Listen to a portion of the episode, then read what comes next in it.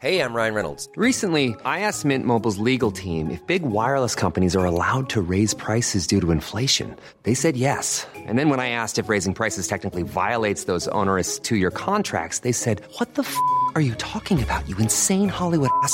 So to recap, we're cutting the price of Mint Unlimited from $30 a month to just $15 a month. Give it a try at mintmobile.com slash switch. $45 upfront for three months plus taxes and fees. Promo rate for new customers for limited time. Unlimited more than 40 gigabytes per month. Slows. Full terms at mintmobile.com.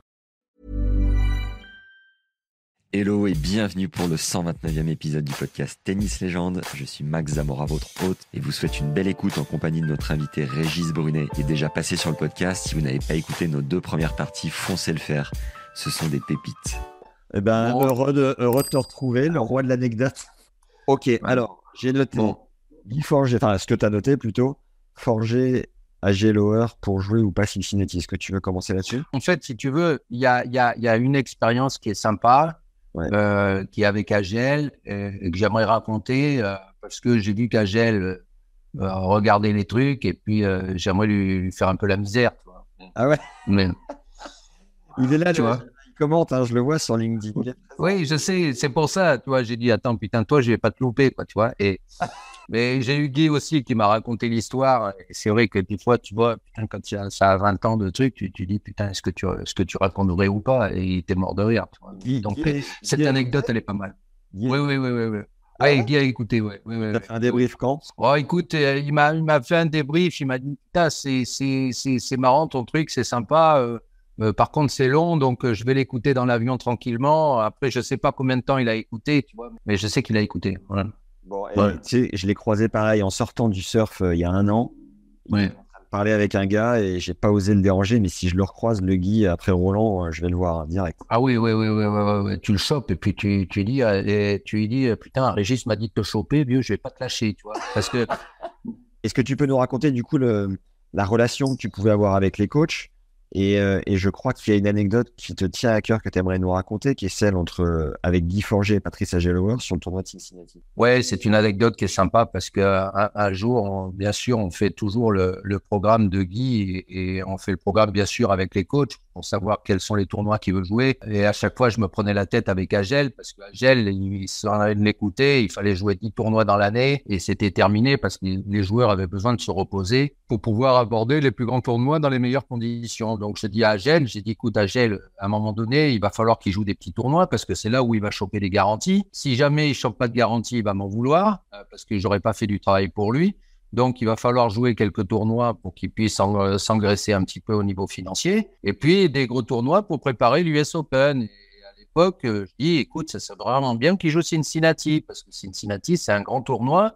Il a besoin un peu d'exposition. Il était à l'époque dans les dix meilleurs joueurs euh, mondiaux et, je le voyais vraiment arriver encore plus loin parce qu'il avait des, qualités énormes au niveau de son service et, et jouer sur dur pour lui c'était une nécessité. C'est là où il aurait pu effectivement faire la différence. Et il me dit non non non je veux pas arrête tes conneries arrête je putain il va arriver à l'US Open il va être cuit euh, je préfère qu'il fasse du surf à Biarritz euh, Ah euh, beaucoup. Oui, ça, oui, oui, oui, non, non, non, il m'a dit ça. euh, Attends, qu'il s'affaisse belle, tranquille, euh, qu'il se- qu'il joue un petit peu. J'ai dit non, Agel, non, fais pas chier, putain. Et puis je dis à Guy, je dis, Guy, Guy, à un moment donné, putain, je joue au tennis, quoi. Je veux dire, c'est maintenant que tu joues. Master Non, 1000 c'est déjà, Cin- Cincinnati à l'époque. Oh, c'était un grand tournoi, c'était un grand tournoi. C'était pas, un- pas la catégorie Master 1000 comme aujourd'hui. Non, c'était un, un grand tournoi avant l'US Open, mais il n'y avait pas encore les catégories Masters. Un, un peu comme Washington aujourd'hui, quoi. Voilà, exactement. Donc, euh, Guy me dit, bon, bah écoute, euh, ok, non, non, j'y vais, écoute, comme ça, je me prépare pour l'US Open et tout ça. Et il va à Cincinnati et il gagne Cincinnati. Il bat euh, Becker en demi et Sampras en finale. Donc, pour battre euh, Becker en demi sur dur et Sampras sur dur aux États-Unis, le père Guy, il jouait vraiment dans les 3-4 meilleurs joueurs du monde. Et là, je vois arriver mon Agel à l'US Open et je lui ai fait la misère, mais comme jamais, je, tu ne pouvais pas savoir. J'ai dit, mais Agel, putain, mais si je t'écoutais, vieux, jamais je facturerais. Je peux pas facturer avec toi. Putain, t'en déconnes, regarde. Là, il a gagné, il a battu les meilleurs joueurs du monde. Et derrière, je facture. Donc maintenant, le programme, c'est moi qui le fais. hein, et tu m'emmerdes plus. hein. Voilà. Et alors, et, et- et qu'est-ce qu'il t'a répondu à ça? Oh ben Agel, il a rien répondu. Il a dit, euh, il a dit effectivement, euh, putain, ben, c'est fabuleux, c'est génial. Et Bon, il a enchaîné. Mais bon, euh, même quand je le vois aujourd'hui, chez Cincinnati. Je vais te dire un truc. euh, Puis dans ces cas-là, tu sais, euh, j'en rajoute un peu 25%. Donc, je lui fais la misère à chaque fois. Quand on parle de Guy, je lui fais la misère. Tu te rappelles le jour où il a alors battu Sampras Et Ah, Sampras qui était numéro un mondial. Putain, Tu vois, donc c'était c'était énorme. Quoi, voilà. Et alors, ça me fait penser à deux trucs. À Gel, on a fait un épisode marathon de trois heures, euh, trois parties de, de une heure. Et il me disait que quand il entraînait euh, Yannick, il avait toujours son salaire de prof de sport. C'est-à-dire qu'il était payé quatre fois moins cher qu'un qu'un coach indépendant. Mais sauf qu'à Bien Gel, sûr. c'est un, tel passionné qu'il en avait rien à carrer, quoi, presque. Ouais. Donc, euh, ça, c'était euh, sur le volet financier. Et deuxième partie, tu me dis, euh, tu parles des, des garanties financières pour aller participer à ce tournoi-là. Combien percevait Guy à l'époque comme garantie à peu près pour aller participer à ça? Est-ce que toi, tu te commissionnais là-dessus? Alors oui, bien sûr, on se commissionnait là-dessus. Euh, ça, c'est là, heureusement, autrement, on n'aurait pas pu être agent. Mais euh, Guy, en fait, il jouait euh, 5-6 tournois à garantie par an. Il jouait des tournois comme Marseille, comme, euh, enfin, tous les tournois comme Lyon, euh, les tournois français, où sa valeur marchande, quand il était dans les 10 meilleurs joueurs du monde, était intéressante. Ça veut dire qu'un tournoi qui pouvait se permettre de payer un joueur comme Guy, il pouvait l'utiliser en promotion expliquer en fait euh, deux mois, trois mois avant que Guy allait jouer, ce qui pouvait, euh, je dirais, influencer à la fois le sponsoring, à la fois les ventes de billetterie et l'hospitalité. Donc c'était très intéressant de pouvoir annoncer un joueur euh, charismatique avant pour un tournoi. Donc euh, Guy, dans les tournois, quand il était dans les trois à quatre meilleurs joueurs du monde, il prenait euh, pas moins de, de 100 000 euros par, par tournoi pour jouer. Ça veut dire ouais, quand qu'il... Oui, oui. Pour ça, il devait effectivement faire le tour des, des partenaires. Euh, il avait quelques obligations. Le tournoi pouvait utiliser son image. Euh, le tournoi pouvait faire un certain nombre d'opérations euh, dans le village de relations publiques pour que derrière, je dirais, ils puissent retrouver leur argent. Mais c'était à peu près la, la moyenne. Après, des fois, c'est des tournois qui étaient un peu moins, plus importants. Ils payaient 50, mais ça allait entre, pour un, à l'époque, pour un, un, troisième, quatrième, c'était entre, entre 75 et, et 200 000 euros. Ça dépendait de la, la personnalité des joueurs. Et l'agence euh, prenait quoi 20-25% Non, non, malheureusement, non, non, c'était plus euh, 15% à l'époque. Euh, ça dépendait en fait. Au plus le joueur était bon, au plus il générait de l'argent. Et je dirais qu'on faisait des efforts de commission à l'époque pour pouvoir que tout le monde soit content. Quoi. Il fallait que l'agent soit content, que le joueur soit content et que tout se passe bien. Donc, euh, c'est toujours plus que, que, que les, agents de cinéma, c'est la série 10%. Là. Oui, oui, oui. Non, mais aujourd'hui, ça s'est légalisé. Donc, on ne peut pas prendre plus de 10% en France. Mais, mais après, bon, ils ne jouent pas tous les jours en France non plus. Donc, euh... Je crois que c'est Julien voilà. qui nous disait que le ticket aujourd'hui pour euh, Rafa, Roger ou Joko, c'est 2 millions. 2 millions de quoi? De minimum garantie pour un tournoi en dehors des. Oui, pour les tournois oui. qui versent des minimums garanties, oui. type Acapulco, oui. Euh, oui. Rotterdam. Non, mais il n'y a, y a, pas, y a pas de limite aujourd'hui pour un tournoi pour avoir les trois meilleurs. Euh, ça, c'est sûr. Je parle d'il y, a, là, y, a, y a 20 ans. Hein, donc, sûr. Ouais. Aujourd'hui, c'est énorme. Je veux dire, si on veut Nadal, et même Nadal, il jouera que les tournois qui sportivement l'intéressent. S'il peut prendre de l'argent, c'est bon. Mais, mais, ils ont tellement d'argent que deux de plus ou de moins, très sincèrement, ça ne change pas leur vie. c'est quand même fou, putain tout est relatif. Hein. Si on en a 500 en banque, euh, jouer deux et euh, prendre l'avion pour aller à Acapulco, euh, ouais. franchement, ça fait chier. Quoi. Alors, Guy et Patrice, affaire classée. Est-ce qu'on peut passer? Voilà. à Merci à. Merci à. Si tu nous écoutes, on t'embrasse. Voilà. Oui. Est-ce est qu'on peut passer à Fabrice Santoro, sa signature donc euh, chez IMG, ton l'agence oui. pour laquelle tu travaillais? Oui. Et euh, donc la signature avec Daniel, sa mère, et son papa. Son papa, d'ailleurs, on a fait un épisode avec euh, Fabrice. Il rend hommage 25 fois à son papa. C'est euh, hyper touchant, qui selon lui, lui, vraiment, lui a tout appris, lui a tout transmis. Quelle est l'anecdote en lien avec cette fameuse signature oh, c'est Fabrice est quelqu'un qui que, que, moi personnellement, en tant que fan de tennis, j'adorais voir jouer. Euh, pourquoi? Parce que c'était complètement atypique. C'est un, type qui est un, véritable magicien. C'est un type qui est, extraordinaire à avoir joué parce qu'il n'y en a qu'un comme lui. Euh, Aujourd'hui, on l'a rencontré, il avait, il, avait, il avait 18 ans, 18 ans, 19 ans, 17. Il était déjà, il était déjà mature, ouais. Oui, il était déjà mature. Il était représenté à l'époque par Patrice Dominguez et Denis Negelen, euh, qui faisaient ça pour l'aider. Et puis à un moment donné, bon, bah, il avait besoin peut-être d'une structure un peu plus internationale. Et, et moi, ce, ce, ce, ce, ce mec, je, je, je je veux dire qu'à chaque fois que j'arrivais dans un tournoi, euh, le premier mec que j'allais voir jouer, c'était lui parce qu'il se passait quelque chose de fantastique. Hein. Donc, euh, donc euh, Fabrice, je l'ai, dragué plusieurs fois et c'était pas facile à l'époque. Donc, j'ai ramé, j'ai ramé, j'ai ramé, j'ai ramé. Et puis, j'avais quand même d'excellents rapports avec eux parce que Marcel et Daniel, je les, je, les, je, les, adore. Quoi. Je veux dire, Marcel, c'est comme s'il était là aujourd'hui, mais Marcel, c'est un, c'est un pittoresque. C'est euh, c'est Toulon, c'est euh, l'accent, c'est on est du même euh, du même quartier quoi. Je veux dire et, et, ça s'est très bien passé avec avec les parents. Et un jour, je me rappelle très très bien, je suis à l'hôpital, je suis opéré de de l'appendicite. Quelqu'un tape à la porte. J'ai trois quatre jours en fait pour rester à l'hôpital. C'est juste avant Noël et, et quelqu'un tape à la porte. Alors là, très sincèrement, euh, je, je, je, dis oui, bien sûr. Et quelqu'un rentre, c'est Fabrice et son père et Marcel. Et, et je leur dis, franchement, c'est vachement sympa de venir me voir. Quoi. Comment vous avez su que j'allais, parce qu'il ah, n'y avait pas les portables à l'époque. Hein. Ouais. Euh, euh donc, comment vous avez su que j'étais, euh, j'allais être opéré? Ils m'ont dit, bon, là, su, là, tout ça, Guy, tout ça nous a dit, ça vous fait plaisir de passer te voir, et puis on a une nouvelle à t'annoncer. Mais qu'est-ce que qu'est-ce que vous voulez? Ils me disent, bah écoute, on aimerait bien que tu représentes euh, Fabrice. Et, et ouais, j'ai dit, bah écoute, c'est à la fois j'ai été très ému parce que c'était quelqu'un que, comme je te dis, que j'adorais, que j'adore toujours, euh, mais c'était le bon moment, c'était mon cadeau de Noël.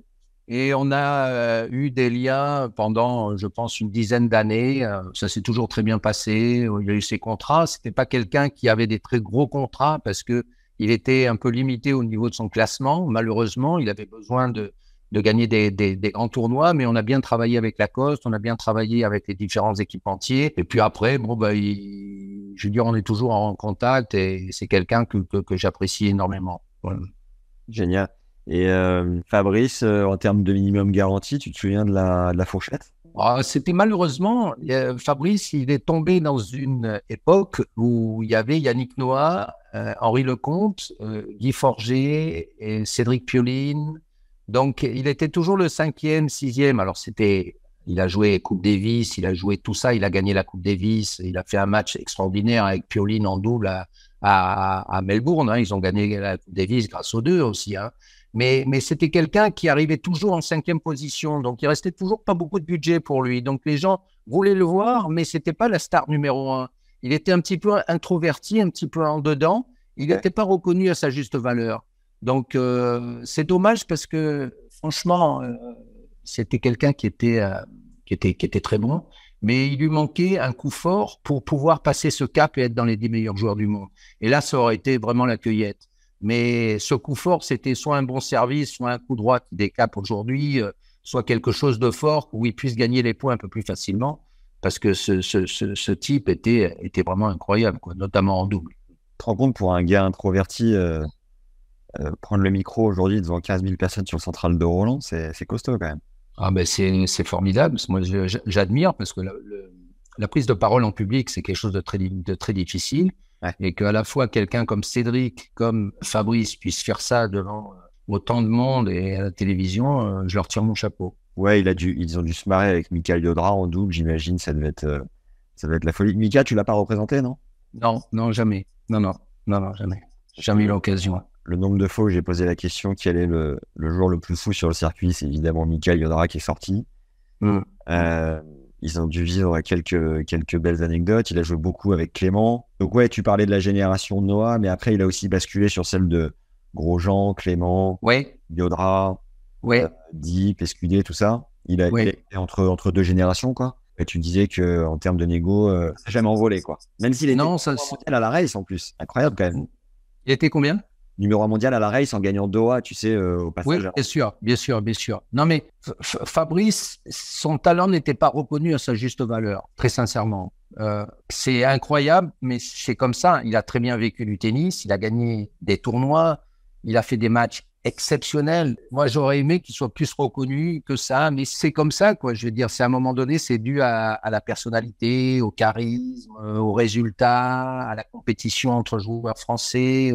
Euh, Et, c'est vrai que bon, il a fait une carrière fantastique, euh, rien à dire, mais mais il lui manquait ce petit euh, plus qui aurait pu envoler en fait sa carrière encore plus parce qu'il a fait une carrière vraiment vraiment mémorable. Donc, tu as une anecdote maintenant avec Amélie Castera, qui est l'actuelle directrice générale de la Fédé, euh, qui vient d'être euh, élue. Euh, tu veux nous parler de sa signature, euh, voilà, au niveau de son contrat à nouveau, toujours chez IMG, évidemment, et du dernier rendez-vous avec son père. Oui, alors je sais pas si j'ai déjà raconté cette anecdote, mais elle est très significative parce que la dernière fois que j'ai parlé d'Amélie, elle avait un parcours, j'avais dit qu'elle avait un parcours extraordinaire dans les différentes sociétés dans lesquelles elle a travaillé. Et tu nous as dit, Et- tu nous as dit aussi qu'elle n'était pas assez folle, elle était trop brillante pour euh, Oui, passer sur le oui. circuit, qu'il fallait avoir un côté tête au casque pour Oui, oui, sport. elle- elle- il lui manquait un petit peu un grain de folie qu'elle n'avait pas et elle s'en est aperçue. Elle a repris ses études. Je crois qu'elle a fait euh, l'ENA ou quelque chose comme ça. Elle a déjà fait un parcours je dirais, génial au niveau des 16 sociétés avec lesquelles elle a travaillé. Mais effectivement, euh, avec la, la nomination et, et la victoire de, de Gilles Moreton, euh, Gilles a eu l'excellente idée de la nommer directrice générale. Je dirais que c'est pour le tennis, c'est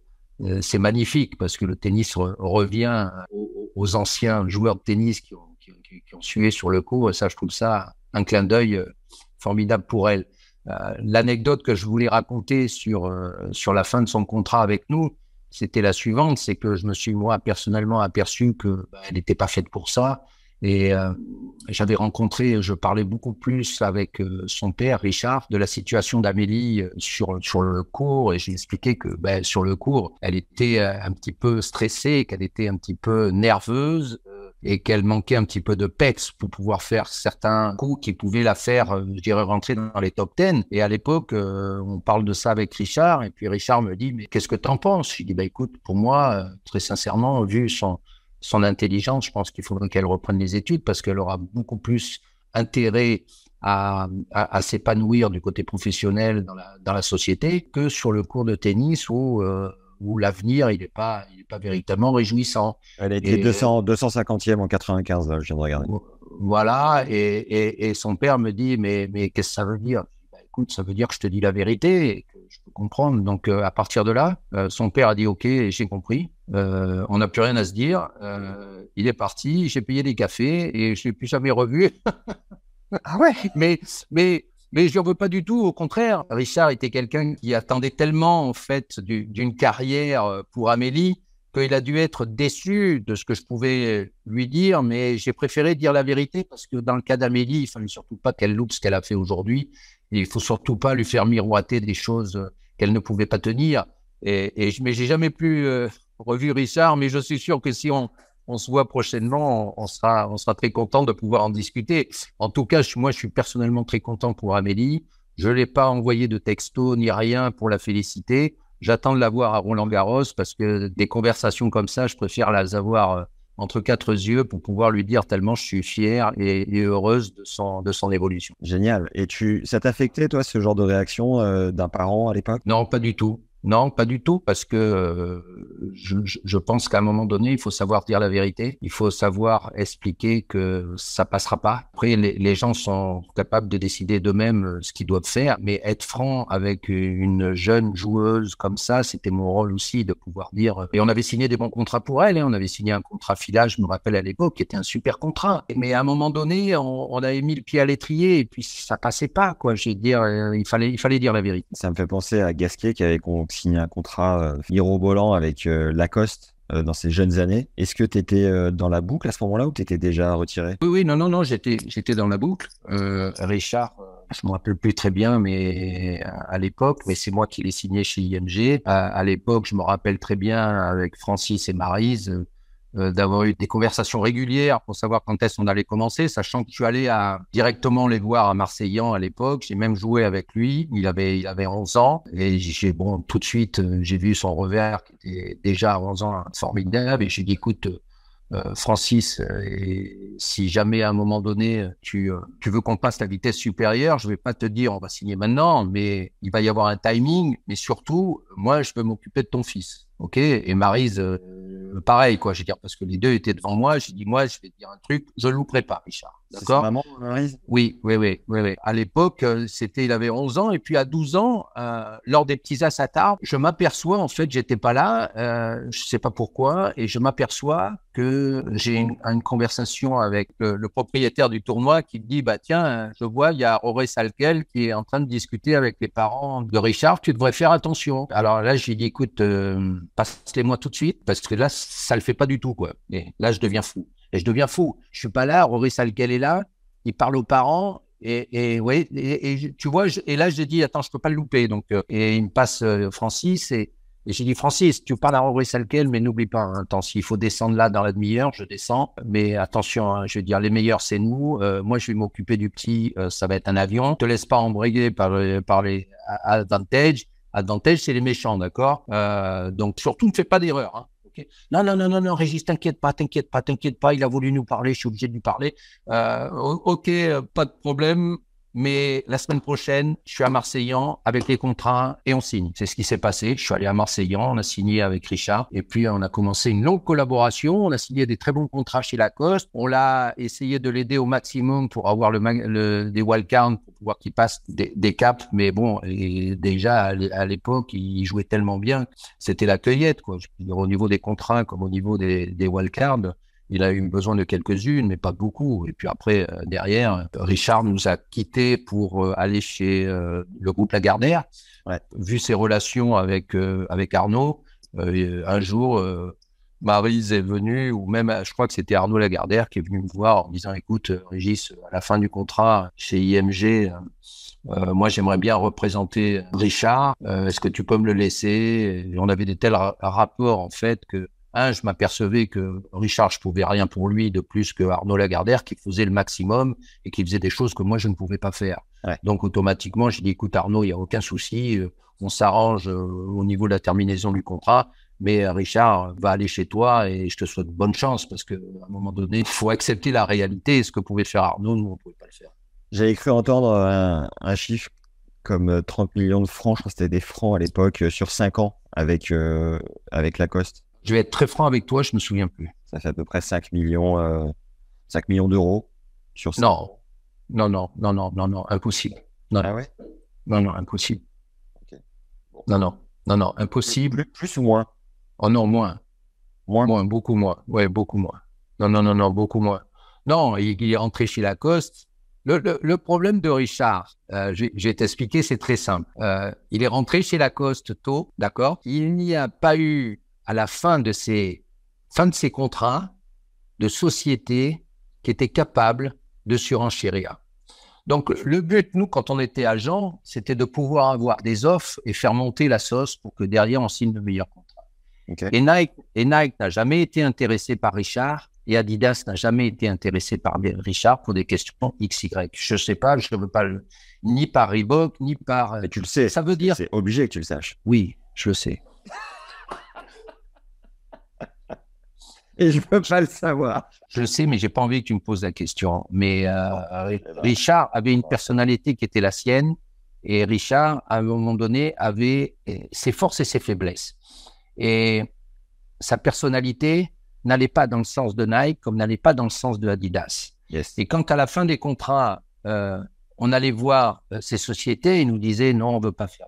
Donc, il était obligé de rester chez Lacoste à des montants qui étaient réévalués, bien sûr, mais qui n'étaient pas un hold-up, Ouais. Euh, comme on a pu le faire avec un ou deux joueurs. Ça a été ré- réévalué gentiment, mais ça manquait de concurrence. Et pour essayer, alors bon, c'est pas ne pas avoir essayé, parce que quand on va voir Nike, on dit, bah, attendez, vous avez une chance phénoménale, il va être numéro un mondial et vous allez le laisser passer. Il est français, il y a Roland Garros, il va gagner Roland Garros, il va gagner Monte Carlo et vous, vous allez le laisser passer, vous allez laisser Lacoste, c'est pas possible, quoi, je veux dire. Mais ils ont jamais, ils- j'arrivais pas à les choper, quoi. J'arrivais pas à les choper. Quand, quand tu nous as parlé de, de tous les joueurs euh, dans l'épisode numéro 2, dans la deuxième partie, euh, on a la sensation que tu envoyais 80-90% chez Lacoste. Est-ce que du coup, tu faisais quand même beaucoup jouer la concurrence, comme tu es en train de le dire, pour faire euh, monter un peu les, les Euh, pour, ben, pour, pour faire monter au, les, les- les sociétés au cocotier, euh, j'étais obligé de faire marcher la concurrence. Lacoste me prenait les joueurs quand ils étaient jeunes. Euh, Nike aussi l'a fait, mais ils étaient beaucoup, Lacoste était une société française avec des joueurs français et Nike était une société internationale et ils devaient voir en fait tous les jeunes qui allaient arriver. Donc c'était c'était pas pareil quoi. Je veux dire. moi mon, rôle c'était c'était de les vendre. À chaque fois que, que Richard ou un joueur français arrivait, euh, j'ai appelé à l'époque euh, Nicolas Barthès qui était chez, chez Nike et je lui disais écoute regarde celui-là et tu vas encore le laisser passer quoi. Je veux dire t'es vraiment une brêle. Euh, je veux dire, mais vous êtes fou, quoi. Vous, vous, allez laisser passer, vous allez, vous voulez quoi? Vous voulez, vous voulez plus être dans le tennis? C'est fini. Euh, et puis, ils me disaient oui sur certains joueurs, ils m'ont dit oui sur SQD, ils m'ont dit oui sur Federer, ils m'ont dit oui sur un certain nombre de joueurs. Comme Adidas m'a dit oui sur Deep, où on a fait un, bel hold-up. Mais, mais, mais j'arrivais pas, pour Richard, j'y arrivais pas. J'arrivais pas parce que pour des raisons que j'ai expliquées tout à l'heure. Est-ce que tu as un autre hold-up euh, Tu vas nous dire celui de, de Deep? Ouais, Deep, oui. Deep, Deep c'est un beau hold-up. Très sincèrement, c'est quelque chose qui m'a fait plaisir parce que Deep, il était chez, je crois, chez Lacoste à l'époque et, et, je, je, je, drague Adidas. Je sens que Adidas l'aime. Euh, et je fais monter la mayonnaise. Je, je, je dis, bon, très sincèrement, vous l'aurez jamais. Donc, euh, c'est pas la peine, quoi. Je veux dire, à moins que vous m'écoutiez si vous m'écoutez, vous aurez une chance de l'avoir. Si vous ne m'écoutez pas, bah, écoutez, il restera chez Lacoste et puis il fera une belle carrière. Mais, et, et là, j'ai réussi à les faire monter, à les faire monter.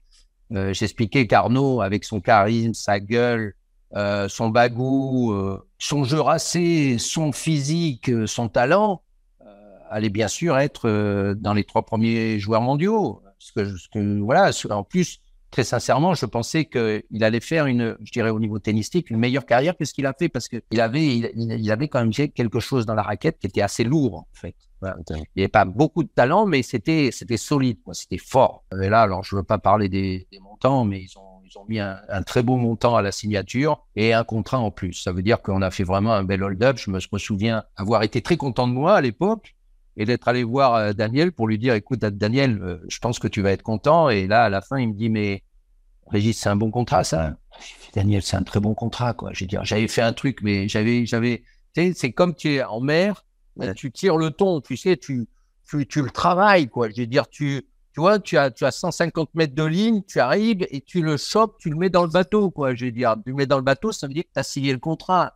Tu vois ce que et, et là et là euh, j'ai Daniel qui me dit mais euh, le ton il est bon ou pas? Il fait, il fait 120 kilos, c'est un ton de compétition, euh, tu vois? Donc on, on, on, se marre, mais mais ça c'était vraiment un super contrat. Et toujours toujours aussi froid Daniel ou il s'est déridé? Non non non il s'est déridé non non il s'est déridé après il était non non non non après non c'est devenu un, un, un, pote et, et on, on, se marre et, et à chaque fois qu'on peut se voir on passe des très bons moments ensemble. Voilà. C'est vraiment euh, top confidentiel euh, le montant? Non, mais il y a prescription, mais, mais c'est un, un bon montant. Mais je peux te dire un, je peux te dire 2 millions, 3 millions d'euros, je peux te dire 500 000. C'est, tellement subjectif que c'est, pas important, quoi. Je veux dire, c'était un montant qui sortait de l'ordinaire. Tu vois ce que je veux dire? C'est quelque chose qui, à un moment donné, était une belle tractation. Après, le montant, c'est pas important.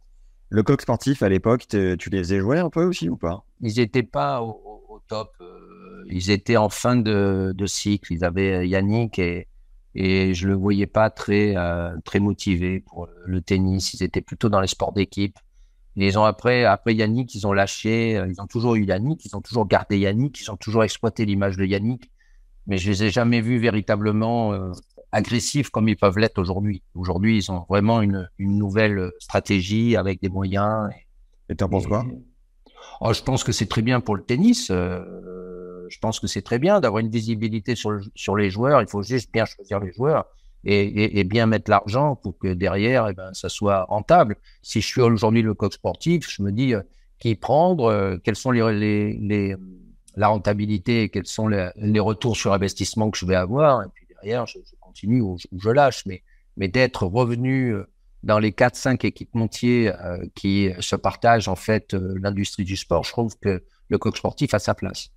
On a fait un épisode avec Julien Cassaigne euh, qui représente Richard justement chez Lagardère, mmh. qui nous disait que c'était un très bon contrat entre le coq et, et Richard. Euh, qu'est-ce que tu, est-ce que tu connais bien Julien? Est-ce que c'est un pote à toi ou pas? Qu'est-ce que, est-ce que tu connais sa manière de travailler? Qu'est-ce que tu peux nous en dire? Julien, moi j'adore. Hein, c'est quelqu'un qui a énormément de babou, qui a de la personnalité, euh, qui, euh, je pense, fait du, du, bon boulot, qui, qui avec toutes les connexions qu'il a eues, il doit aujourd'hui s'en sortir très bien. Voilà, je crois que il, il a tous les atouts pour être un très bon agent. Maintenant, pour être un très bon agent, il faut avoir euh, plusieurs joueurs, il faut avoir les meilleurs et il faut pouvoir arriver à se battre contre la concurrence pour pouvoir dire je vais faire un meilleur boulot que les autres. Et ça, c'est pas évident parce que quand on est seul, euh, eh ben c'est difficile. Même s'il a un groupe autour de lui, c'est dur. Il n'a pas toutes les informations que nous on pouvait avoir à l'époque chez IMG.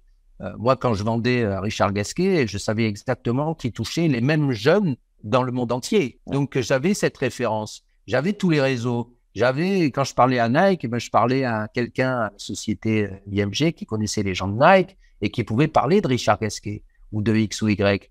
Euh, lui, lui, il les a pas tout ça. Donc, euh, il n'a pas toute cette connaissance en fait et tout cet historique et tous ces, ces renseignements qui sont très importants pour un agent. Mais, mais il fait du très bon boulot. Hein. Il, est, il, est certainement très bon. J'ai failli même, parce que je voulais, quand j'ai arrêté un petit peu le métier d'agent, je voulais recruter un, un jeune qui puisse venir m'épauler. Et le premier à qui j'ai pensé, c'était Julien. Pourquoi Et ben, ben, Julien, parce que en fait, euh, ben, Arnaud Lagardère voulait monter le même business que moi, et Julien m'a dit, écoute, je préfère aller chez Lagardère. Et Fabien Paget qui a représenté euh, Serena au niveau Europe à un moment donné, tu le connais aussi ou pas? Euh, je connais, oui, je l'ai rencontré euh, deux- deux, trois fois, mais je ne suis pas capable de, de pouvoir le juger. euh, Je ne peux pas en parler, je, je dirais, de manière euh, Objective.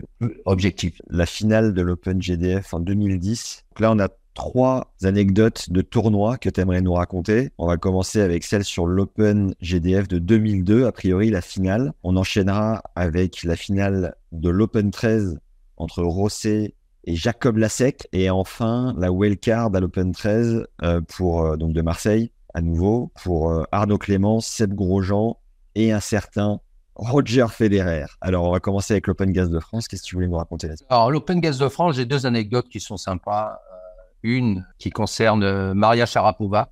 Ah oui, quand même. Euh, ouais, qui venait disputer le tournoi. La première année, donc tout se passe bien, euh, mais euh, on était aux petits soins, bien entendu, pour elle, parce que c'était une vraie star pour, euh, pour Paris à l'époque, au mois de février. Je crois qu'elle est arrivée un jour euh, voir euh, Hélène Janssen, qui était la patronne du tournoi, la vraie patronne du tournoi, qui a géré tous les Open de manière totalement euh, efficace, euh, et lui a demandé... euh, Hélène, est-ce que je pourrais avoir trois ou quatre bouteilles d'évian et, et là, Hélène lui dit, oui, oui, bien sûr, mais tu n'en as pas besoin d'une, ça va. Non, non, mais tu sais, je me lave les cheveux avec de, de l'eau d'évian. Alors, alors, Avec du champagne. non, non, pas de champagne, mais de l'eau d'évian. Donc, elle s'est dit, oh purée, il faut aller au, au détail près. Quand on reçoit des stars, c'est au détail près que ça joue. Donc, heureusement, on avait un partenaire qui était Evian, parce que si peut-être, euh, et bon, bon, c'est une anecdote qui, est- qui est, ouais, qui est, qui est un peu banale, quoi. Je veux dire, même Ça me fait penser à, ça me fait penser à Zelko Franulovic, le directeur de Monte Carlo. Hmm. Dès que Agassi lui avait demandé euh, un hélico, euh, d'affréter un hélico pour aller voir à- en un vol à Turin euh, une figure religieuse, parce que a priori Agassi était. Ouais, Puis évidemment, il s'était plié. euh, Parce que ouais, bien sûr, bien sûr. c'est vrai qu'il peut avoir des demandes un peu loufoques. quoi. Ouais, ouais, non, j'ai une deuxième, c'est en 2002. Euh, ça fait partie en fait de l'histoire que je voulais raconter, qui était la, la, la finale de l'Open GDF Suez de 2002, où euh, Elena Dokic euh, se blesse en demi-finale et j'apprends le, le, dimanche matin euh, par l'intermédiaire de mon docteur euh, Gilles Daubinet qu'elle ne pourra pas disputer la finale. Il est 10 heures du matin, tout se passe bien. Je m'aperçois que la finale est à guichet fermé, donc il y a 3000 personnes qui sont à Coubertin, qui vont dans trois heures arriver devant les portes. Je m'aperçois qu'il y avait un brunch du président de GDF Suez avec euh, 350 personnes également, parce que c'était la grande communion le dimanche. C'était euh, le président de GDF Suez invité euh, un certain nombre de ses collègues, camarades et, du monde du CAC 40 à, à venir voir la finale. Ouais. Et je m'aperçois à, à 10 heures du matin bah, que j'ai pas de finale. Donc euh, je prends peur. Je suis dans le bois à côté de la de la maison. euh, il fait 2 degrés. Et là, je, je, je suis, euh, je- je suis dévasté. Il va falloir réagir vite. Donc, j'appelle bien sûr Hélène Janssen pour lui dire est-ce que tu n'as pas des idées? J'appelle Patrick Croisy, qui à l'époque était le patron du bureau, pour lui dire qu'est-ce que tu en penses? Et puis, euh, je m'aperçois que ben, il va falloir euh, réagir. Elle peut pas jouer. Ça veut dire que ben, Amélie Mauresmo, euh, qui avait perdu en demi-finale, ne peut pas faire la même demi-finale en finale, donc ça n'a aucun sens. Donc il va falloir être créatif. Et là, euh, eh ben je, regarde qu'est-ce que je peux organiser. Je sais que McCormack est venu à, à Paris, il est au Crayon, il est venu avec Monica Céleste. Euh, donc Monica Céleste est à Paris, donc pourquoi pas effectivement la faire jouer une exhibition. Je ne sais pas ce qu'elle faisait à Paris. Elle avait, elle avait des rendez-vous à Paris et McCormack est venu cette année-là parce qu'ils étaient très proches avec euh, voilà et, elle était à Paris elle a passé la semaine sur le tournoi avec lui et, c'était c'était un super clin d'œil donc qu'est-ce que je fais? Eh ben je demande à Patrick euh, où c'est que je peux joindre euh, McCormack pour qu'il puisse contacter Céleste j'appelle le crayon Marc euh, je suis vraiment désolé de t'appeler là aujourd'hui mais euh, j'ai besoin de Monica Céleste est-ce qu'elle peut pas jouer une exhibition et Marc me dit écoute euh, Régis je suis désolé mais elle est déjà dans l'avion Hey, I'm Ryan Reynolds. At Mint we like to do the opposite of what Big Wireless does. They charge you a lot, we charge you a little. So naturally, when they announced they'd be raising their prices due to inflation, we decided to deflate our prices due to not hating you. That's right. We're cutting the price of Mint Unlimited from $30 a month to just $15 a month. Give it a try at mintmobile.com slash switch. $45 upfront for three months plus taxes and fees. Promo rate for new customers for limited time. Unlimited more than 40 gigabytes per month. Slows. Full terms at mintmobile.com. elle est déjà à Roissy. Mais est-ce que tu veux que je l'appelle Parce qu'elle était euh, sur, elle était dans le taxi pour aller jusqu'à Roissy. Pourquoi elle n'avait pas participé au tournoi? Euh, Je sais pas pourquoi elle n'avait pas participé au tournoi. Je sais pas. Je peux pas te dire, je m'en rappelle plus. Trop cher, Monica? Ouais, peut-être, ou un truc, je sais pas. Il s'est passé quelque chose là, je sais pas pourquoi elle était à Paris. Mais ce qui est marrant, c'est que Marc euh, me dit bon, ok, ok, ok, je l'appelle, Régis, t'in- t'in- t'inquiète, mais je lui propose combien? Et là, j'ai dit mais Marc, is your money? Marc, et, know, to, to, Combien to- to- oui, Marc, c'est- si tu veux faire plaisir, hein, c'est, moi, j'ai pas d'argent, bien entendu, mais si jamais tu veux, tu veux lui faire plaisir, c'est ton argent, donc de- donne-lui. Et là, il était hyper embêté parce que je lui ai fait à l'envers et c'est lui maintenant qui devait euh, mettre l'argent. J'ai j'ai pas d'argent, parce que tu m'as demandé de faire une certaine rentabilité dans le tournoi, donc malheureusement, j'ai pas d'argent. Il dit, bon, écoute, je vais l'appeler, et puis euh, et il m'a rappelé pour me dire, écoute, euh, désolé, mais malheureusement, elle peut pas jouer. euh, elle peut pas jouer. Ouais. Donc je me retrouve avec euh, avec rien du tout. Je me retrouve uniquement avec Venus Williams qui devait jouer la finale et qui allait remporter la finale sans la jouer avec 100 matchs. Euh, devant 3000 personnes qui vont être là et j'ai rien à proposer. Donc euh, là, je bouge un peu mon cul et je sais que Yannick est à Paris, donc j'appelle Yann. J'espère juste qu'il dort pas, qu'il a pas fait la fête la veille. Yann, je suis dans la merde. Il faut que tu me, il faut que tu m'aides. euh, Viens. prends ta raquette, tu fais un double avec, je lui explique la situation, tu fais un double avec Vénus, tu vas te régaler, je vais essayer demain, et puis il me dit, t'inquiète, j'arrive, je serai, à, quelle heure est la finale? Il me dit, je lui ai dit, je suis à, à, à deux heures, je suis à une heure, prépare-moi à bouffer, et à deux heures, je serai sur le cours. Bon, j'ai déjà Vénus, j'ai déjà Yannick, euh, et là, il me faut deux joueurs de plus pour pouvoir faire un double sympa. Donc, je me dis, ben, je vais appeler Amélie Mauresmo. J'appelle le Mercure à côté, et on me dit, Désolé, monsieur Brunet, mais on peut pas la déranger. Et là, j'ai dit, attendez. Et non seulement, un, vous allez la déranger, mais vous allez vite pas la passer, parce que là, je suis, euh, et là, je suis mal, je suis très mal, ok? Me dit, je suis désolé, monsieur Brunet, mais on peut pas la déranger. Bon, grand moment de solitude.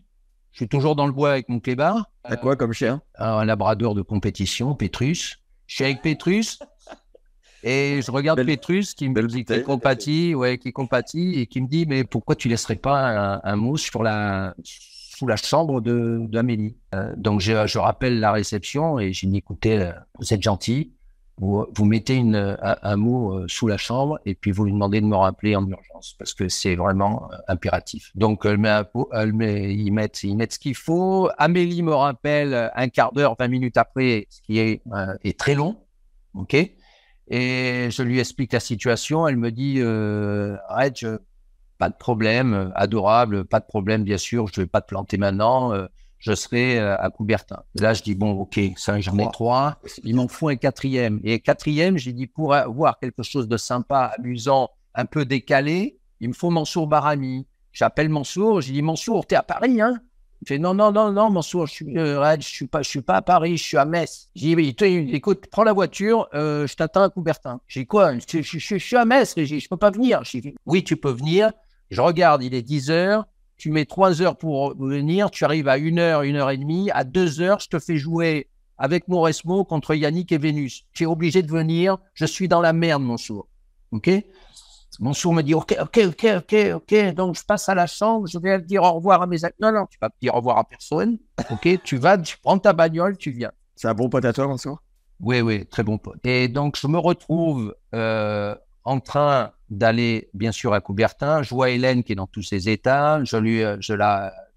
je lui dis Écoute, Hélène, euh, on a une bonne nouvelle. Vous savez, on a notre match. Et là, on va pouvoir ouvrir les portes. Donc, je préviens la télévision, bien sûr, qu'il n'y aura pas la finale, mais il va y avoir un match exhibition.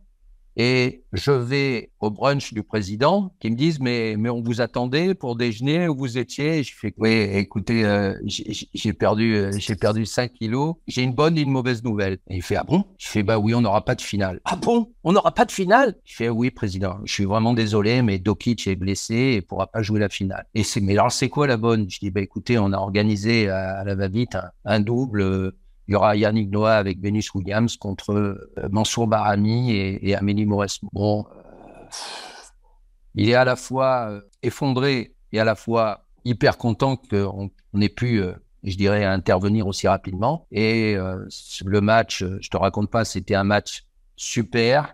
Les Mansour et Yannick ont été fabuleux. Amélie et Vénus ont joué le jeu. Il y a, c'était plein. On a fait les meilleures audiences sur Paris Première. Notre partenaire principal qui a soutenu le tennis féminin depuis 20 ans a pu euh, encore être satisfait de notre édition 2002. Euh, mais euh, ce que je voulais dire par là, et j'ai déjà raconté, mais c'est qu'on a eu énormément de chance de pouvoir avoir des amis fidèles qui ont pu réagir aussi vite. Et, je tiens encore à remercier euh, Yannick et, Mansour qui ont été fabuleux parce que il fallait faire preuve à la fois de, promptitude, de, générosité. Et puis, c'est Pétrus.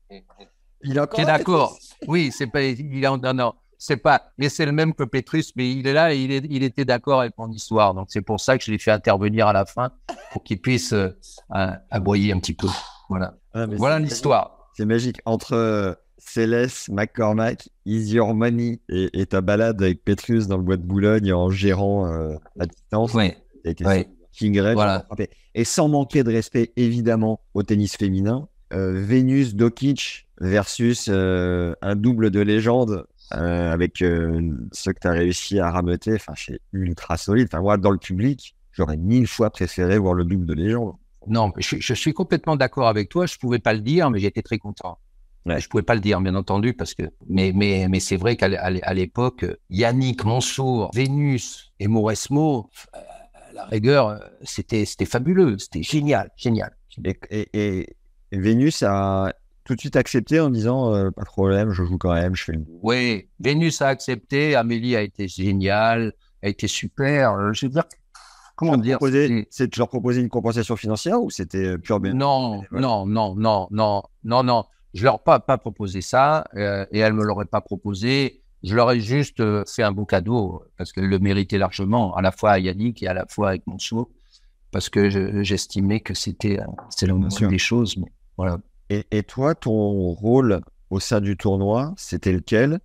Et en quoi tu rapportais de la. Enfin, comment tu gagnais ta vie en organisant euh, Alors, alors mon rôle, moi, c'était un rôle avant tout comment dire, défendre les intérêts d'un tournoi, c'est défendre les intérêts auprès de la WTA, essayer de garder la date, bien entendu, essayer de garder euh, et de surtout de rendre content le partenaire principal, qui était GDF Suez, et derrière de déléguer au sein de mon groupe euh, les meilleures compétences. À la fois de télévision pour que mon partenaire puisse être heureux, de pouvoir déléguer l'organisation à quelqu'un comme Hélène Janssen qui faisait de A à Z toute l'organisation et qui était euh, ultra performante et de pouvoir après mettre euh, les personnes à la bonne place pour que le tournoi puisse se disputer dans les meilleures conditions.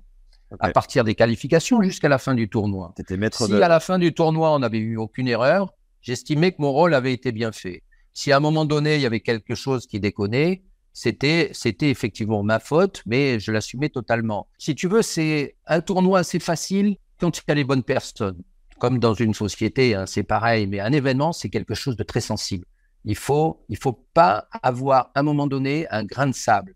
Il faut que tous tes partenaires puissent se dire, on a fait une belle édition, on revient l'année prochaine. Ça, c'était mon rôle.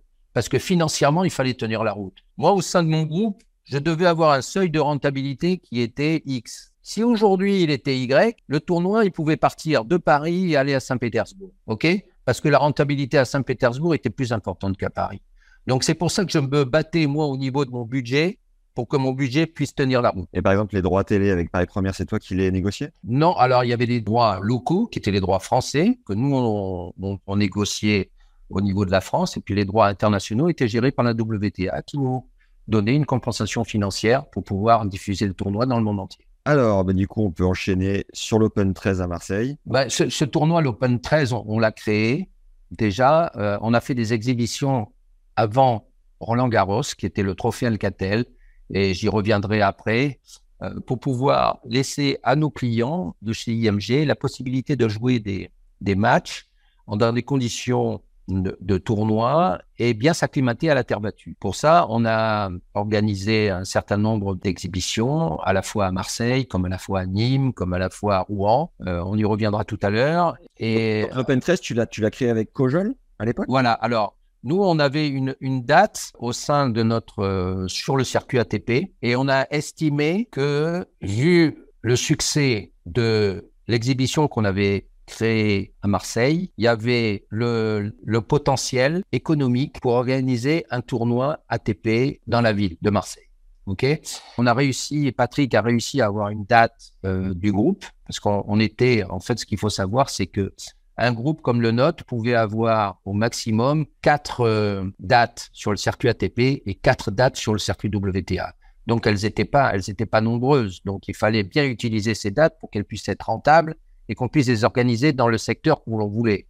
Donc Patrick, Donc, euh, 4 et 4, quoi, c'est en termes de budget parce que ça coûte un œil d'avoir une date déjà. non parce que c'était la loi et que les deux différents circuits, l'ATP et la WTA, voulaient pas de groupes trop importants au niveau de leur business pour leur prendre effectivement leur business à eux. Quoi. Ils ont fait des restrictions qui étaient euh, comme ça. Et Patrick pourrait en parler certainement beaucoup mieux que moi, mais euh, on a pris une date et on l'a amené à Marseille. Pour euh, organiser ce tournoi, on a pris Jean-François Cojol, qui est donc euh, qui était de, la ville et qui connaissait bien tout le, système économique pour pouvoir faire un partenariat avec lui et mettre en place ce, ce, ce, cette date pour l'organisation d'un tournoi ATP qui a commencé comme ça pour, pour de nombreuses années parce qu'il est toujours en, en, activité. Et à l'époque, on a vendu la date à Jean-François parce que on ne pouvait plus, on avait la possibilité de racheter un tournoi plus important sur le circuit qui était rentable plus euh, facilement que l'était Marseille.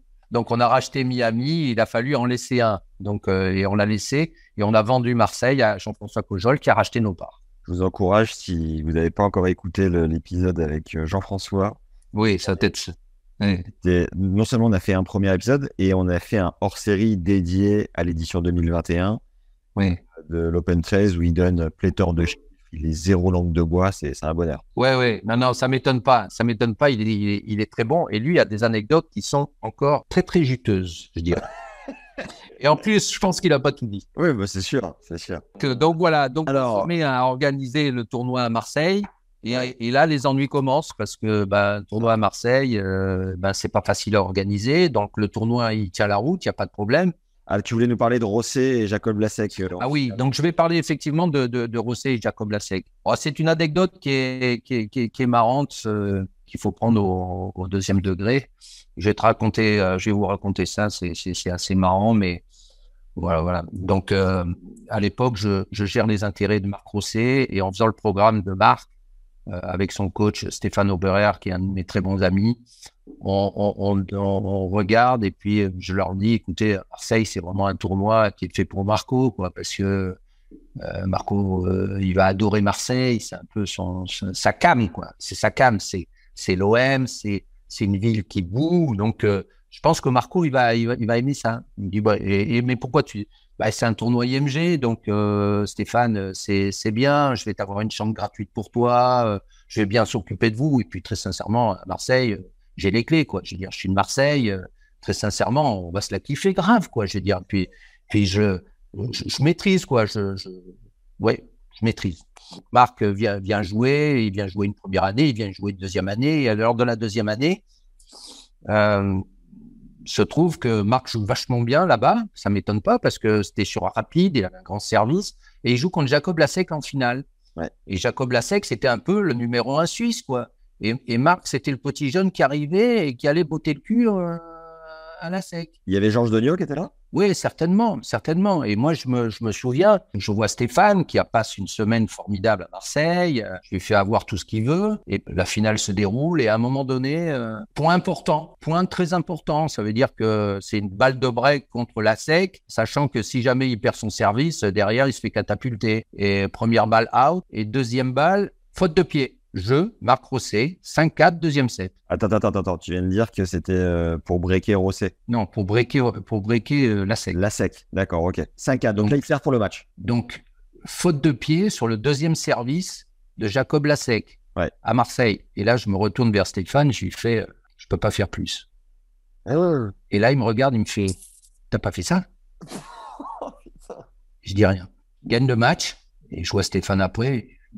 Bon, c'est bien, il a gagné, c'est une bonne finale.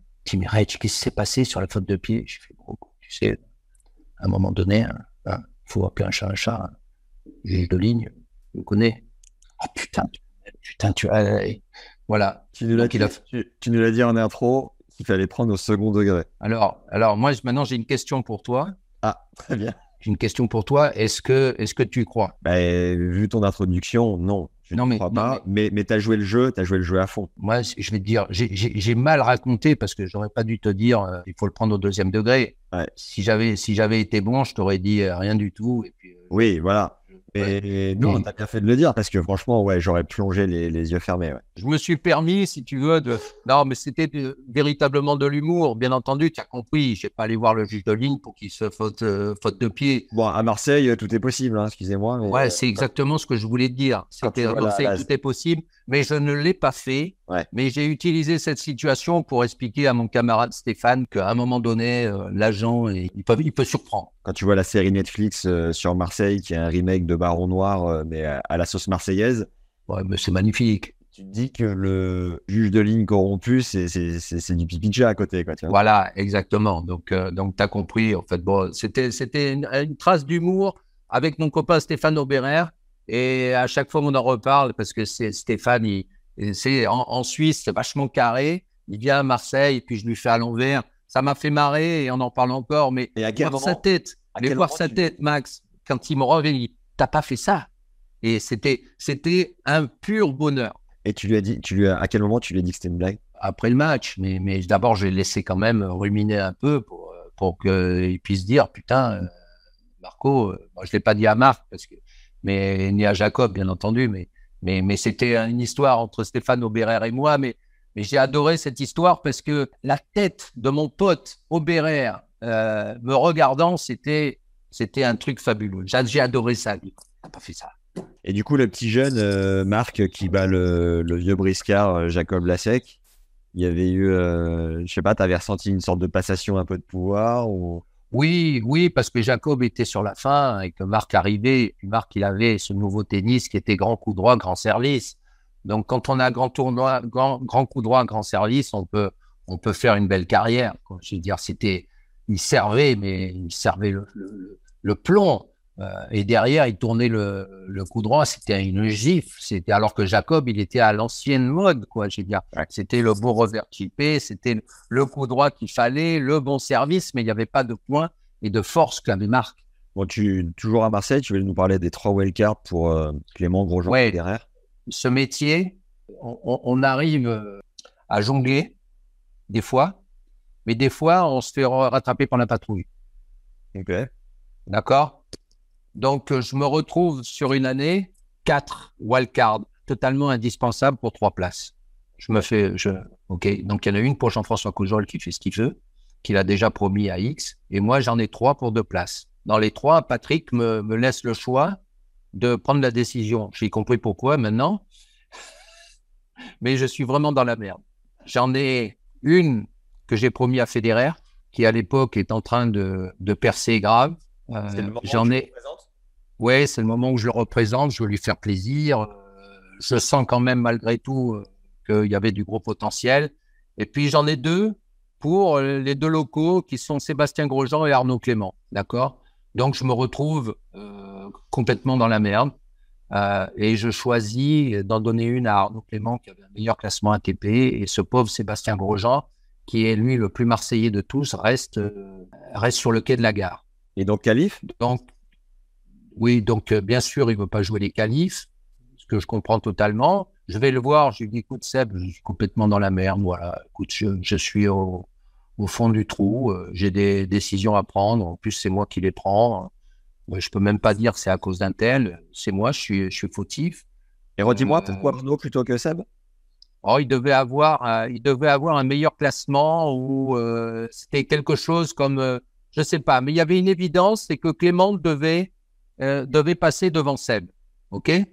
Euh, je crois que c'était l'époque où, Clément a fait finale. Non, parce que s'il avait fait finale de l'Australie, il aurait eu de toute façon, il était dans le tableau final euh, et que comme il avait battu Seb en demi, enfin bon, un, truc comme ça, mais c'était une évidence que Clément devait passer. Par contre. euh, Kojol m'a pas aidé parce que ben, la troisième wildcard, il avait pris pour X ou Y, et puis moi, je me retrouvais dans la merde avec Seb. Donc, je vais voir Seb, qui le prend bien sûr très mal. Je lui explique, il comprend pas.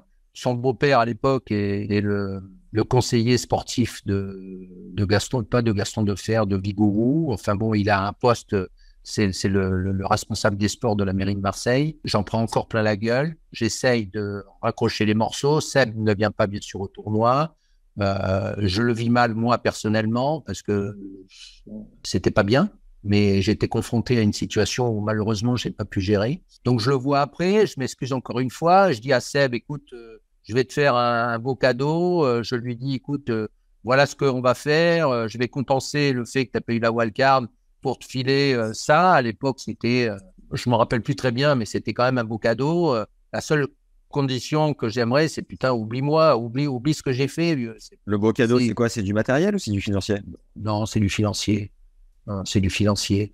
Et je me rappelle lui avoir dit, mais putain, on remet les compteurs à zéro, Seb. Putain, je le vis mal. Il me fait, non, arrête, je, ouais, ça me fait chier. Non, merci pour mon truc, d'accord, mais, mais, mais, mais putain, ça me fait chier. Non, on met le compteur à zéro, mais bon. Bon, euh, il se trouve que je suis en fin de contrat euh, l'année d'après avec Seb, et Seb me dit, écoute, putain, tu m'as fait un truc, euh, je, je pourrais jamais l'oublier Wow. je, je, je, je te lâche. Je, je dis, mais Seb, on a mis les compteurs à zéro. Non, mais c'est plus fort que moi. C'est, c'est un truc. euh, sa femme avait dû également intervenir, son beau-père également. Tu peux pas rester avec un agent qui t'a traité comme ça. Euh, Ils oublient rapidement les compensations. Et puis, je me retrouvé le cul par terre. J'ai perdu euh, Seb euh, et j'ai perdu également après Roger parce que pour les raisons que tu connais. Mais putain, j'ai pas fait une belle opération avec les wildcards. Donc ça veut dire une chose que des fois, on se retrouve vraiment dans la merde. J'ai eu à gérer cette merde, mais qui m'a plombé parce que bah, parce que c'était vraiment une situation qui n'était pas facile, sachant que même Federer, qui, a, qui jouait l'enfer, il avait, je crois qu'il avait très très bien joué. Je crois qu'il avait battu Moya cette année-là, qui était numéro un mondial, alors que lui, c'était le petit jeune qui était arrivé même pas à rentrer dans le tableau final. Donc euh, euh, Roger était dans une phase, mais qui était euh, supersonique, quoi. Je veux dire, il, était obligé d'avoir une wildcard. C'était le, le petit jeune qui, qui fonçait à Clem. C'était l'enfant également de Marseille, d'Aix, qui était là et qui avait certainement des, des occasions pour valoir plus la wildcard que, que Sébastien. Et je pense que Kojo a dû t'en parler de celle-là. Même pas. Non. Oh putain, merde. Putain, chaque fois pour me faire la misère, il m'en parle. Il faut que tu le. Ouais, ouais, ouais, ouais, ouais, mais putain, bravo pour tes wildcards. Et à cause de toi, on a perdu Seb. Enfin, bon. Mais c'était une histoire qui était, qui m'a vraiment peiné parce que vraiment, j'étais obligé de cho- choisir sur quelque chose où, où j'étais vraiment dans la merde, quoi. Voilà. Ouais, compatriote marseillais à toi, ça, ça doit d'autant plus jouer. Ah non, mais c'était, euh, franchement, hein, je, et, et, et je me mets à sa place. euh, Très sincèrement, je, je fais pareil que lui. Hein. Et le problème de base, c'est d'avoir euh, quatre wildcards pour trois joueurs. Je comprends pas pourquoi. Non, non, en fait, il y avait, il y avait trois wildcards pour quatre joueurs. Ah oui, pardon, c'est vrai. Et, et, et Kojol avait déjà donné sa wildcard à quelqu'un. Oui, mais Kojol, il devait, il, il avait sa wildcard. C'était, c'était nos accords à nous. Dans ce cas-là, pourquoi ne pas avoir uniquement trois wildcards et on n'en parle plus et, Et des Non, mais non, parce que, parce que Kojol avait donné sa wildcard et il a resté que deux. Deux pour trois places. Moi, moi, moi mes trois choix, c'était Grosjean, Clément et Federer. Et lui, son choix, c'était, euh, je me rappelle plus qui c'était, mais c'était un bon joueur. Et c'est lui qui t'a mis dedans finalement. Merci, merci. J'ai toujours expliqué, tu m'as planté. À cause de toi, j'ai perdu tout ça. Et lui m'a dit, tu as vraiment géré ça comme une merde. Et j'ai dit, toi, tu m'as, tu m'as, tu, tu, tu, tu, tu, tu m'as trucidé. J'ai perdu un client, j'ai perdu deux clients. Fédéraire parce que j'ai trop bien travaillé et, et, et Grosjean parce que j'ai pas donné la wildcard. Bon, je renverrai du coup sur l'épisode numéro 1 pour comprendre euh, Roger Oui, plus en détail. Jean-François, il y a un pote à toi ou c'est chaud? Oui. Bah, je je suis le parrain de sa fille. euh, Ouais. On parle comme on parle là, mais, Ouais. mais on s'est pas toujours bien entendu parce que putain, des fois, il me fait chier, quoi. Voilà. Et, et là, là, là, là, là, il m'avait puni, mais grave. Et, Il mène bien sa barre quand même euh, sur les droits de Rotterdam aussi, je crois, de Buenos Aires. bah, je, je sais pas, je sais pas, mais il est, il est, il est très bon. Il est en place, hein ouais. Ouais, ouais, il est très bon, il est très bon, il est très bon. Il y a rien à dire. Il sait bien naviguer. C'est un grand navigateur et solitaire, mais très fort. Quand on fait le hors-série euh, deux semaines avant l'Open 13 pour parler du tournoi, je lui dis ah tu dois être dans le jus, c'est sympa de nous accorder un peu de temps. Il me fait oh pas du tout, là je suis au bord de la plage, il y a ma femme qui bronze à poil à côté. Je peux te dire qu'on a organisé des exhibitions, j'en parlerai après, mais où il est même pas venu à la, à la remise des prix. J'ai dit, mais t'es où? Bah, Je suis dans ma chambre d'hôtel, je suis en train de lire. J'ai dit, mais putain, euh, viens. Non, non. Quand ça, quand ça le, quand ça l'arrangeait, il venait. Quand ça l'arrangeait pas, il venait pas. Non, ah, je te Ouais. jure. Ah ouais, non, non, mais c'est un, c'est un phénomène, phénomène, Cajou. Grand phénomène, Excellent. Cajou. Ouais. Non, mais justement, il y a ces, ces exhibes dont tu nous as parlé et il y a, il Oui, y a un point aussi que j'aimerais aborder, c'est tu parlais du contrat le plus créatif. Oui, ah, ça, c'est un, un contrat le plus créatif. Alors, je vais effectivement, j'ai j'ai fait un jour un contrat qui mérite d'être compté. Euh, pourquoi? Parce que j'ai affaire à une société de cordage et de raquettes qui commence par T et qui finit par F. Euh, et j'ai un client euh, qui, à l'époque, euh, est un client de Marseille, qui la lettre commence par S, finit par G, prénom S et et non G. Et un jour, j'ai cette société qui vient me voir et qui me dit Régis, on a besoin de promouvoir notre raquette. C'est une, c'est pas possible. Euh, essaye de nous faire signer des joueurs parce que ben on s'en sort pas. Quoi. On a besoin de joueurs pour crédibiliser la raquette. Ok, je comprends. J'ai peut-être une idée pour vous. J'en parle à, donc à, à, à mon joueur et mon joueur me dit euh, écoute putain moi très sincèrement ça me dit rien du tout. Euh, je sais pas s'ils ont des bonnes raquettes et tout ça. Je veux bien essayer de C'est Arnaud C'est Arnaud ou Seb. Oui. Euh, Bah oui, SG, pardon. je te remercie pour Ouais, pour l'intervention utile. Mais oui, c'est les pour, la- pour- ton intervention. C'est l'époque. Je te remercie pour ton intervention c'est l'époque- et- de l'Open d'Australie où elle se désagrégeait à moitié, là. Alors là, je n'irai pas jusque-là parce que c'est une très très bonne raquette. Et, mais moi, en tout cas, je dois trouver un joueur. J'en parle donc à ce joueur et il me dit, écoute, euh, franchement, euh, je je je je- je- j'ai pas envie quoi. Je veux dire, je suis bien avec ma raquette. Je attends, tu peux la mettre autant. Et puis je pense que être numéro un dans une société comme ça, ça vaut le coup d'essayer. Et, je lui parle un peu d'argent. Il me fait, écoute, l'argent, je m'en fous. Par contre, j'ai, écoute, j'ai un truc je qui me tient à cœur. Je fais, qu'est-ce qui te tient à cœur?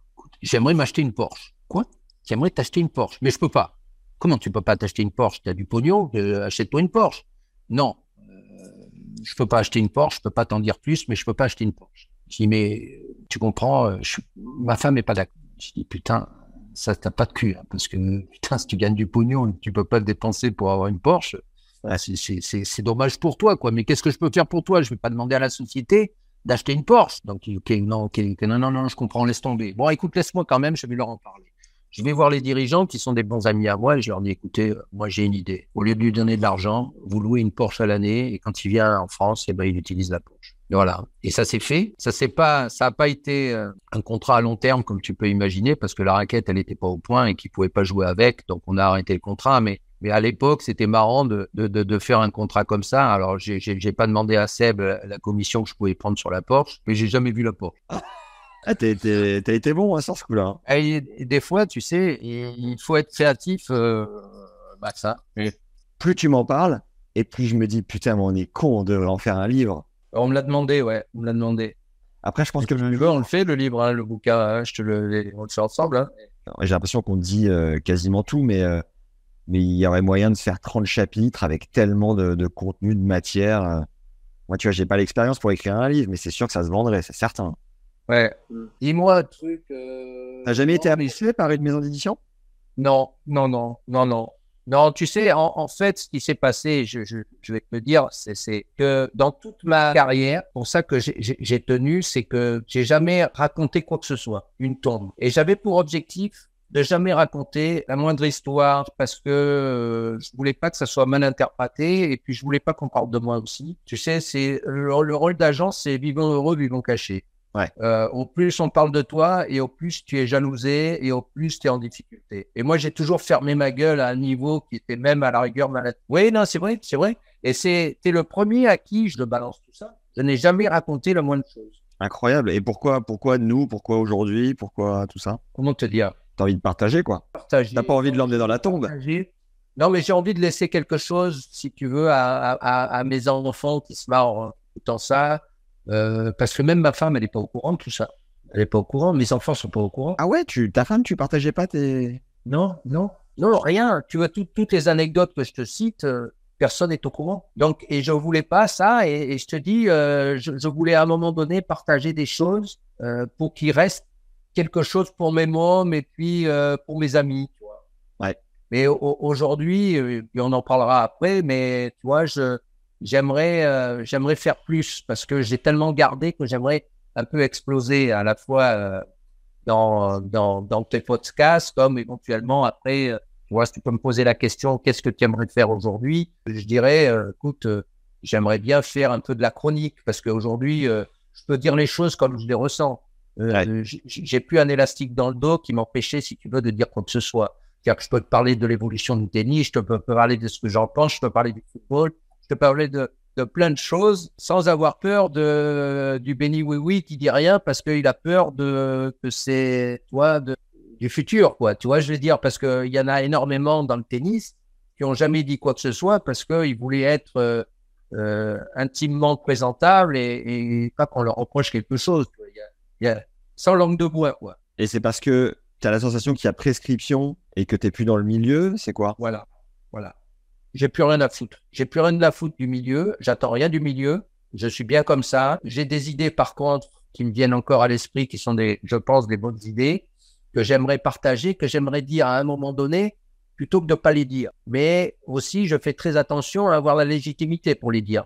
Ouais. Tu comprends ce que je veux dire? Car j'ai aucune légitimité dans le tennis. J'ai été à rien. J'ai été agent. OK, mais grâce à des joueurs. Donc, euh, je, je, je veux pas trop en faire non plus parce qu'on va dire, attends, de, de, de quoi il parle, tu vois. Donc, j'ai un peu le respect pour ça aussi. Si tu si étais encore actionnaire chez IMG France, euh, tu partagerais pas tout ça, quoi. Non, je partagerais pas. Par contre, aujourd'hui, de dire comment tu vois l'évolution du tennis, euh, qu'est-ce qu'il faudrait faire aujourd'hui pour euh, euh, ça, ça m'intéresse de, de, discuter. Mais tu vois, j'aurais aujourd'hui un rôle consultatif à la fédération de tennis pour dire, bon, bah, tiens, tu participes à trois réunions, qu'est-ce que tu en penses? Ça m'intéresse. Ouais. Euh, chroniqueur, tiens, avec, euh, euh, je te dis n'importe quoi, attention, hein, si Ah je ouais. débloque, tu me le dis aussi. Avec Moscato et, et Dimeco, euh, oui, je peux en parler parce que j'ai plus rien à, à- je, je m'en fous, quoi. Tu vois ce que je veux dire?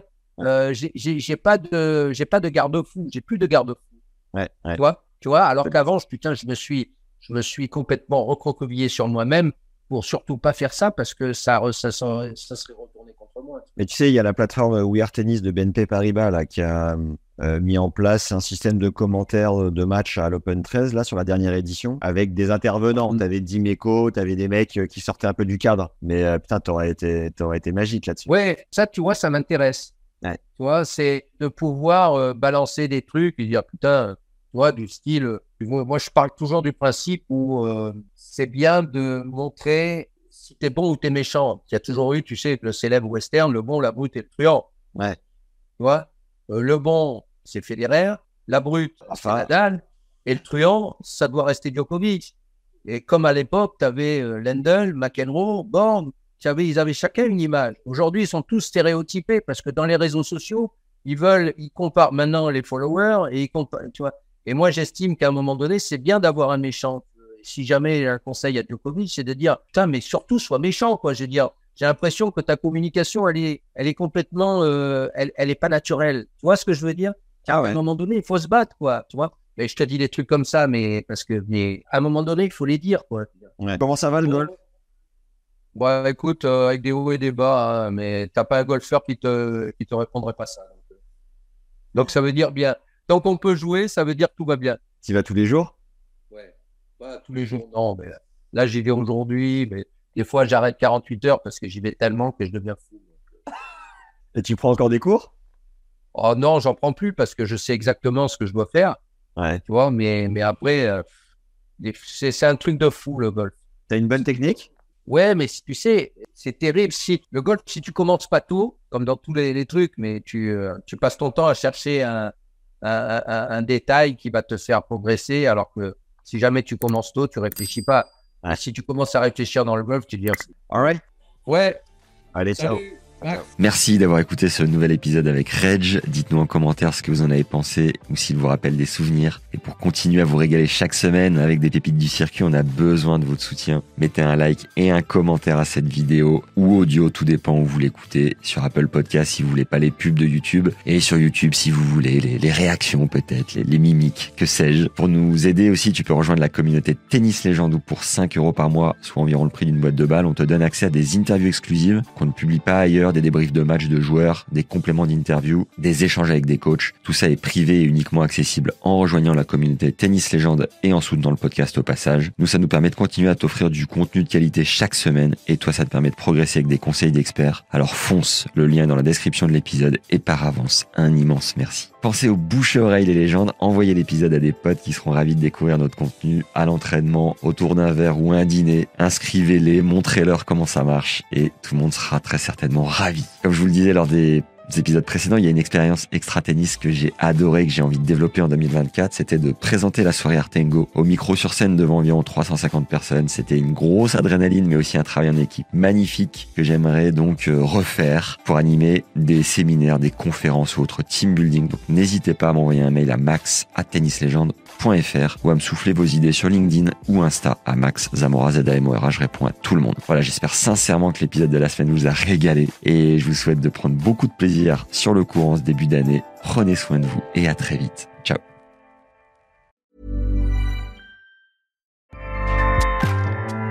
ACAST powers the world's best podcasts. Here's a show that we recommend.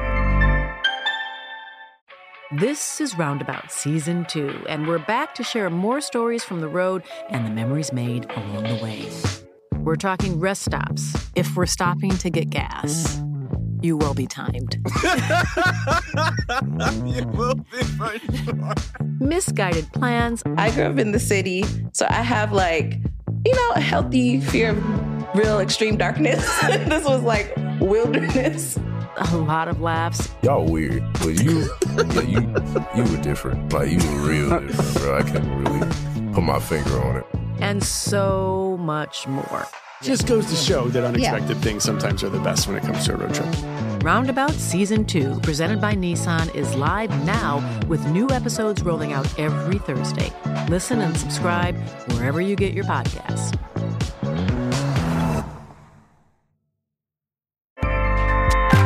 ACAST helps creators launch, grow, and monetize their podcasts everywhere. ACAST.com.